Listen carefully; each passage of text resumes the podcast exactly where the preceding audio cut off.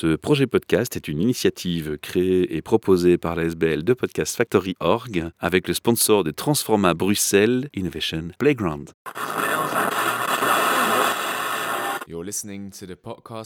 Bienvenue pour un nouvel épisode Midori Cast, votre podcast sur les initiatives positives en faveur de l'environnement. Et rappelez-vous, nous étions le 8 et le 9 octobre 2022 au Salon Hope à Namur. Notre mission en partenariat avec le Salon Hope était de faire quelques interviews des exposants qui étaient sur place, mais mon Dieu qu'il y en avait beaucoup. Et malgré ma volonté et toute mon énergie euh, que j'y ai mis pendant ce week-end, je n'ai pas réussi à avoir tout le monde à mon micro. Et aujourd'hui, j'ai Florence qui me rejoint. J'ai transformé à Bruxelles à. Elle s'est déplacée expressément pour nous, pour nous partager sa passion et son activité, dont on parlera un petit peu après. Bonjour Florence, bienvenue. Merci, bonjour. Florence, j'ai une question de démarrage, une question classique qui est importante, je trouve, quand on a un projet qui vise à améliorer la société, qui se préoccupe pour l'environnement. C'est de résumer un peu l'histoire qui se cache derrière la création de ton projet. Je suis arrivée là pas naturellement. Je me suis pas dit un jour tiens, je veux être un entrepreneur. C'est pas du tout le fond et mon envie à la base. J'ai travaillé euh, tout un temps euh, comme acheteuse dans une grande enseigne. Donc c'est ce qu'on appelle le procurement. Voilà, aux achats. Donc catégorie manager, donc j'ai géré pas mal de catégories, ça me plaisait bien. Et puis euh, fin 2018, début 2019, je me suis mise à ranger ma maison. Mais dans le sens de vraiment éliminer aussi, de désencombrer. C'est suite à la lecture du livre de Marie Kondo, je ne sais pas si vous connaissez, la papesse du rangement japonaise. C'est suite à ça, ce grand travail aussi où on se dit mais qu'est-ce qu'on accumule, à quoi ça sert, ça n'a pas de sens. Et je suis passée à un mode de vie beaucoup plus euh, écolo, responsable, bio, acheté en vrac. C'est du slow life. Voilà. Mais ça a mis quelques mois, hein, parce que quand on accumule comme ça dans une maison pas mal de choses, où on fait comme pause ou comme détente d'aller faire les magasins de fast fashion ou ce genre de choses, ben voilà, on accumule. C'était ben quand même de se rendre compte en fait que tout ça a été vraiment très inutile. Pour cerner ton intention précisément pour les auditeurs, qu'est-ce qui t'a marqué dans la lecture du livre? C'est l'aspect écologique ou plus l'aspect charge mentale de la femme qui doit tout gérer, qui a une maison encombrée? À la base, c'était plutôt la charge mentale, où je voyais bien qu'il y avait trop dans ma tête, trop de choses. Et j'ai commencé à ranger. Et puis après, au fur et à mesure, j'avais une conscience écologique, mais là, ça s'est vraiment développé et mis en pratique surtout. Parce que le penser que c'est mieux, c'est bien, mais le faire, c'est quand même euh, un petit peu mieux. Quel est le nom de ton activité? C'est UA Natural, Y-U-A Natural. Voilà. Tu peux nous expliquer le nom? Ben, C'est un prénom japonais. Je cherchais quelque chose en rapport justement avec Marie Kondo, qui est le Japon, et aussi ben, un peu tout l'univers japonais, très minimaliste. Et le U, Y-U, ça veut dire euh, le lien, la tâche, pour nouer des choses aussi. Vous comprendrez que ça a un sens pour la suite par rapport à l'activité. Et moi, j'extrapole ça aussi avec le lien qu'il y a entre les humains, la planète. Voilà, on ne peut pas faire des choses sans se poser la question de est-ce que c'est bien pour l'un, est-ce que c'est bien pour l'autre. Et le A, c'est pour amour, affection. On est axé sur l'humain, j'ai l'impression. Et c'est là que tu vas nous expliquer en quoi consiste ton activité pour les auditeurs. Je vais peut-être revenir un peu en arrière. Donc l'histoire de Marie Kondo qui a rangé ma maison, c'est pas à ce moment-là non plus que je me suis dit que je voulais euh, changer de vie. Si je voulais un peu changer de vie, mais j'ai pas réussi à trouver un emploi. Enfin, à ce moment-là, je voulais aussi changer de travail. Je me suis dit, ben voilà. Une recherche de sens. Oui, voilà. Je voulais trouver un travail avec un peu plus de sens. J'ai quand même beaucoup cherché. Ce qui m'intéressait, c'est vrai que c'était le textile, mais quand on n'a aucune expérience là-dedans, on n'a même pas une interview. C'était une période très difficile de trouver un travail avec du sens et quoi faire, que faire. Et arrivé le Covid en plus. Un petit peu avant. J'ai finalement trouvé un travail, mais qui n'était pas vraiment en rapport avec euh, mes valeurs. Mais j'arrivais à trouver quand même un sens là-dedans en me disant bah, j'ai un travail, je vais être bien formé, etc. Il y a des nouveaux collègues, des nouveaux challenges. Bon, et ça s'est pas bien passé pour moi pour eux non plus, du coup, puisque j'ai pas pu aller travailler. Après quelques mois, j'ai fini en burn-out. C'est souvent les cas de burn-out qui conduisent les gens à réfléchir sur mais qu'est-ce que je fais finalement? Qu'est-ce que je fais de ma vie? Et là, je savais ce que je ne voulais plus faire, mais je ne savais pas du tout ce que je voulais faire. Ce que j'aimais bien, c'était la couture. Je savais à peine enfiler mon fil. Hein. J'étais quand même très, très débutante. J'ai recommencé un peu pour euh, sortir du burn-out, essayer de faire des petites choses au fur et à mesure, et notamment à travers la couture. Comme j'allais maintenant dans des magasins bio, ce que je fréquentais pas spécialement avant, je me suis aussi rendu compte qu'il n'y avait pas vraiment d'accessoires cheveux vraiment responsables.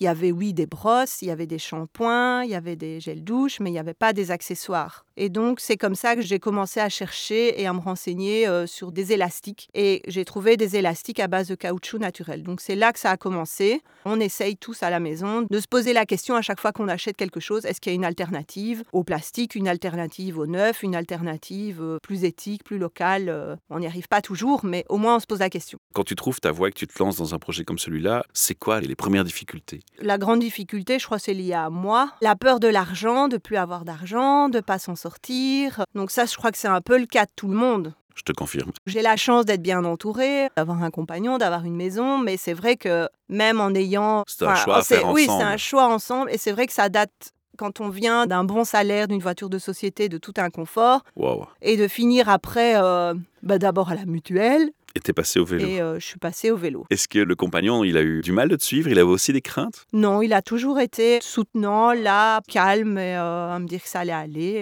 Donc les difficultés, finalement, tu te lances, donc ça veut dire que tu as réussi à passer au-dessus. Et le public que tu vises, alors, c'est quoi comme type de public? C'est les femmes qui t'écoutent d'abord, en général? C'est un peu plus les femmes parce que les produits Elles sont sont souvent un peu maîtresses des achats aussi. Peut-être, mais c'est vrai que on- je trouve qu'on voit dans toutes ces initiatives, c'est quand même beaucoup aussi euh, des femmes.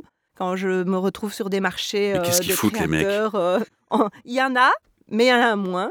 Et le public que je vis, c'est un peu tout le monde qui a une conscience écologique et qui essaye de changer. Mais c'est aussi juste des gens qui trouvent ça joli et après qui se disent, quand ils entendent tout le discours derrière, se disent Oh, bah c'est sympa quand même. Si vous écoutez ce podcast via une plateforme d'écoute podcast où il n'y a pas d'image, retrouvez-nous sur la chaîne YouTube ou sur la chaîne Instagram et vous aurez les photos de ce que Florence propose comme produit. Ça m'amène à la question de qu'est-ce que tu fais comme produit? Parce qu'on parle de produits pour les cheveux, ça Ah. j'ai bien compris, mais tu l'as mentionné aussi. Il y a une gamme très large. Tu as parlé d'élastique, tu as parlé d'accessoires, Oui. mais tu as aussi parlé de shampoing. Donc on pourrait imaginer que tu fais tes shampoings toi-même ou Non. tu n'as pas été dans cette direction? Moi, je fais que des accessoires textiles, mais maintenant, c'est vrai que entre le moment où j'ai commencé à penser à la gamme, où j'ai commencé à aller voir des ateliers de confection, et le moment où je suis vraiment sortie de ma bulle, qui s'est accompagnée de la sortie du Covid, un peu, voilà, j'étais bien dans ma bulle pour continuer à cogiter. La gamme s'est fort élargie, et comme j'ai commencé il y a presque un an, j'ai encore des nouveaux produits. Donc pour les produits, j'ai quoi? J'ai des élastiques, des chouchous dans différentes matières, des bandeaux cheveux, bandeaux de soins, une serviette, enfin un essuie-cheveux qu'on attache qui tient bien au-dessus de la tête, un bonnet de douche ou de soins toujours sans plastique. Maintenant j'ai des petites trousses, des très grandes trousses de toilette, Pour le maquillage et des choses comme ça aussi. des pochettes à savon, des pochettes à savon mélangées avec de l'éponge pour qu'on puisse aussi se laver, des masques de nuit, des mouchoirs, des disques démaquillants, des lingettes lavables. On peut résumer en disant tout ce qui rentre dans la Voilà, salle de bain. tout ce qui rentre dans la salle fait. de bain et qui est quand même utile et pratique et très écolo. J'ai dans mes tiroirs énormément d'idées pour euh, tout ce qui est cuisine, par exemple. Le concept peut être élargi en fait à tous les textiles. J'ai envie de faire plein de choses, mais là je me suis dit que c'était peut-être plus clair pour les clients aussi et pour le positionnement de la marque de viser un secteur et d'aller un peu jusqu'au bout de ce secteur-là. Mais c'est clair qu'on peut tout faire à partir du moment où tout est naturel. euh, moi, c'est l'idée, c'est d'avoir un produit, en fait, pour encore revenir sur le produit, que comme on doit vraiment réfléchir à ce qu'on fait, moi, je prends quand même des nouvelles matières, donc c'est pas du recyclé, c'est pas voilà, c'est pas de l'upcyclé, mais c'est essayer de redorer cette image euh, du textile, parce qu'on parle quand même de coton bio euh, moins d'un pour cent de production mondiale, donc c'est quand même très très très très faible, ou même des zéro et demi. Et je vous parle même pas du label GOT, ça c'est encore autre chose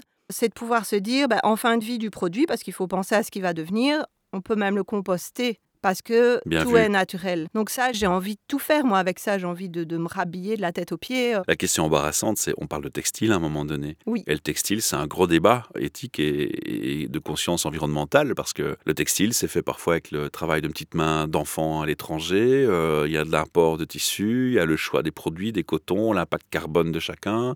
Est-ce que tu te poses des questions par rapport à ça? Est-ce que tu agis par rapport à ça? Est-ce que tu fais des choix par rapport à ça? Oui, je suis même euh, du genre extrémiste ou jusqu'au boutiste. Jusqu'au boutiste, alors raconte un petit peu. Mais moi, j'ai fait le choix de travailler qu'avec du coton, mais pas n'importe quel coton, du coton bio, et pas n'importe quel coton bio, du coton bio qui est labellisé par GOTS. Oui. Donc Global Organic Textile Standard. C'est vraiment un label qui va regarder plusieurs choses. Donc, il va déjà vérifier que c'est biologique, eux, ils veulent 95% de fibres biologiques. J'expliquerai après, euh, moi, quels sont mes standards à moi. Et il y a aussi plein de critères environnementaux et sociaux qui doivent être respectés. Dont l'impact carbone notamment. Et sur toute la chaîne de production. Donc pas que au niveau de la culture du champ de coton, il y a aussi dans les usines, au filage, au tissage, là où on va atteindre les tissus, là où ça va être entreposé. Donc voilà, chaque étape doit être certifiée pour pouvoir avoir ce label. Elles sont décortiquées une par une. Oui. Tu me dis que tu es plus sévère encore que ce label parce que déjà comme ça, j'entends des entrepreneurs qui nous disent waouh, c'est pas évident à gérer cet aspect de la conscience écologique, on la place, jusqu'à quelle limite, notamment sur le transport, déjà rien que ça. Oui, comme ma vision c'est d'être 100% euh, naturel et sans plastique, le 95% de fibres bio, moi je l'ai mis déjà à 100. Ah oui, donc tu Même veux du 100% bio. Vous allez me dire 101, comment est-ce possible? Parce que en fait, c'est pas vraiment possible, mais j'explique les différents critères, c'est que eux prennent en compte le tissu. Donc par exemple, mon chouchou, il a du fil à coudre, il a une étiquette avec ma marque en tissu et il a un élastique. Eux, ils vont regarder le tissu du chouchou et c'est tout. Et pas l'élastique Ils Donc, vont il pas regarder du plastique. Tout à fait. Wow. Quand vous avez un t-shirt 100% coton bio GOTS, vous pouvez être sûr que le fil à coudre est en polyester dans 99% des cas. Et donc moi, le fil à coudre, c'est du coton bio qui a été labellisé par GOTS. La petite étiquette aussi. Et l'élastique à l'intérieur, c'est un mélange de caoutchouc naturel et de coton bio. Tu les conçois toi-même? Je fais la conception, mais pas la production. Donc la production, elle est faite ici localement en Belgique, Ah, ça j'aime bien entendre. Quand dans tu me des dis local, ça me plaît. entreprises de travail adapté. Donc c'est des entreprises qui permettent de donner un travail qui est valorisant aux personnes en situation de handicap. Le succès, où est-ce que tu en es maintenant? J'ai eu mon premier euh, marché euh, bah, il y a un an au mois d'octobre. Et j'ai rejoint une coopérative d'activité en janvier de cette année. Et j'ai commencé à avoir des premiers clients, enfin vraiment des magasins à partir de février, donc moins d'un an. Tu peux déjà fixer un bilan par rapport à tes craintes initiales? Ça se passe bien. Ça se passe bien, La coach est très optimiste et tout, mais moi je reste toujours inquiète. Tu te fais coacher? Oui, par la coopérative. Ça c'est bien d'avoir aussi quelqu'un. On peut les citer, les saluer Oui, parce Job que Yourself. Voilà, c'est chouette. Ben Voilà, merci à elle et merci à Job Ah oui, elle est Yourself. très très très bien. Donc c'est un petit coucou de chapeau. Qu'est-ce qu'on peut faire, nous auditeurs qui t'écoutons, pour t'aider Bon, d'abord acheter les produits euh, en ligne, j'imagine. Tu les vends en ligne? Oui, j'ai un e-shop.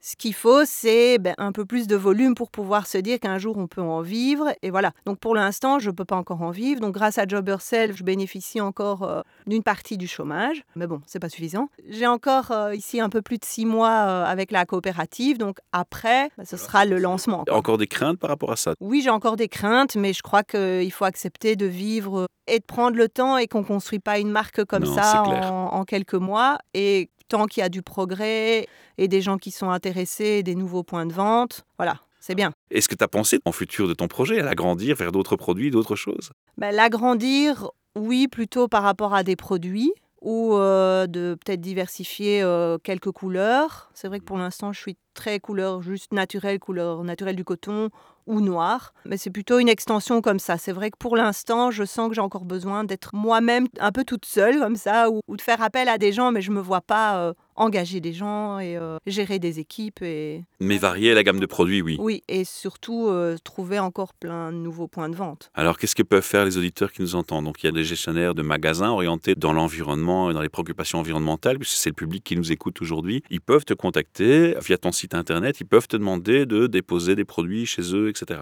Tout à fait. Ce n'est pas exclusivement ton webshop. Non, non, bien sûr, le webshop, c'est plutôt une vitrine. Euh, Il y a quelques commandes qui viennent, mais c'est vrai que c'est pas là-dessus que je vais pouvoir vivre, en tout cas. Mais euh, oui, euh, des revendeurs, ça, je cherche parce que je trouve qu'il faut vraiment expliquer les choses. Et moi, je crois au commerce de proximité et aux, aux magasins qui connaissent leurs clients, qui vont me connaître, qui vont connaître les produits. Et euh, c'est là où, où les produits se vendent bien, c'est quand les gens sont convaincus du projet et peuvent l'expliquer à leur clientèle. Il y a une réelle difficulté, je trouve, maintenant à faire la part des choses entre le fake news, la désinformation, des lobbies qui essayent de détourner la bonne intention. Il y a des débats contradictoires, mais non-stop. Alors, dans ton secteur où on parle de textile, ça arrive souvent en plus, ce genre de débat. Comment tu fais, toi, la part des choses? C'est pas facile parce que je me posais beaucoup de questions aussi par rapport aux matières recyclées. Ouais. Bah Parce oui, que c'est si vrai qu'il y a déjà tellement, Mais on- ouais. on, maintient le système aussi de plastique, du coup. Ouais, moi c'est ça mon concept où je me suis dit ben j'ai pas envie de me baser sur quelque chose que je trouve pas juste, c'est-à-dire des consommations de bouteilles en plastique. Et le problème, c'est qu'après, quand on lave ces vêtements textiles synthétiques, c'est toute cette libération de microplastiques. Alors, ils ont des sacs pour Alors, les il y a les récupérer, mais sacs, ça reste. oui. Combien de gens ont ce sac? Même moi qui utilise malheureusement encore des matières synthétiques, enfin, ça fait déjà des mois, je me dis, mais je dois absolument acheter ce sac. Mais chacun, c'est important de savoir, c'est bien parce qu'on recycle, il y a autre chose. Après, le coton, euh, ben, le coton, il a aussi ses limites. Mais je me dis que de choisir au moins du bio et du GOT, c'est de faire confiance à des labels, c'est déjà mieux. Mais moi, je ne vais pas savoir aller vérifier s'il n'y a pas des petits-enfants qui travaillent, si les gens ont bien été payés correctement. Donc, il faut se fier à un moment à des labels. Je crois qu'il faut aussi savoir se contenter de petits pas, parce que si ces petits pas se font pas, ces petites gouttes d'eau de colibri ne se font pas, il n'y a rien qui va bouger. Si personne ne bouge et qu'on est dans l'inaction, ça ne peut faire que s'empirer. Donc, à un moment donné, il faut faire un choix. Et le choix, c'est de bouger, et tu l'as fait, je voudrais te féliciter pour ça, et te dire chapeau. Et si vous avez des idées, euh, n'hésitez pas à vous lancer, à, à les partager avec votre entourage et, voilà, n'ayez pas peur. On est quand même bien aidé ici en Belgique pour pouvoir se lancer et c'est une chouette communauté euh, de gens qui essayent de changer le monde euh, petit bout par petit bout. Ce que je vais te demander, c'est de nous donner l'adresse de ton site internet, Donc moi c'est euh, UA, Y-U-A, natural.com. tout attaché, tout Oui. en un mot.com. Il y a Instagram, Facebook. euh, En tout cas, moi j'ai beaucoup apprécié cet échange et je vais aller plus loin. Ils peuvent même, les auditeurs, te laisser un message qui t'est destiné et personnalisé. Il y a un lien qu'on mettra dans la description du podcast qui mène vers un voicemail. Nous, on reçoit le message on te le transmet. Et donc, ils peuvent te poser une question, t'encourager, te féliciter, te remercier. Ils peuvent euh, te demander de les contacter. N'hésitez pas, il y a un voicemail, il est là pour ça. Et puis, si vous avez envie de remercier Florence, vous pouvez faire déjà une chose qui vous coûte 0 euros 0 cent. C'est un like, un partage de ce podcast et en parler autour de vous. Et ça fera de la promotion pour Florence et déjà ça, ça peut l'aider beaucoup. Merci d'avance de faire cette action pour elle. Et on vous rappelle l'adresse du site internet. uanatural.com. Y-U-A. À très bientôt pour de prochaines aventures Midoricast. Merci. Merci. You're listening to the Podcast Factory. Ce projet podcast est une initiative créée et proposée par la SBL de Podcast Factory Org avec le sponsor de Transforma Bruxelles Innovation Playground.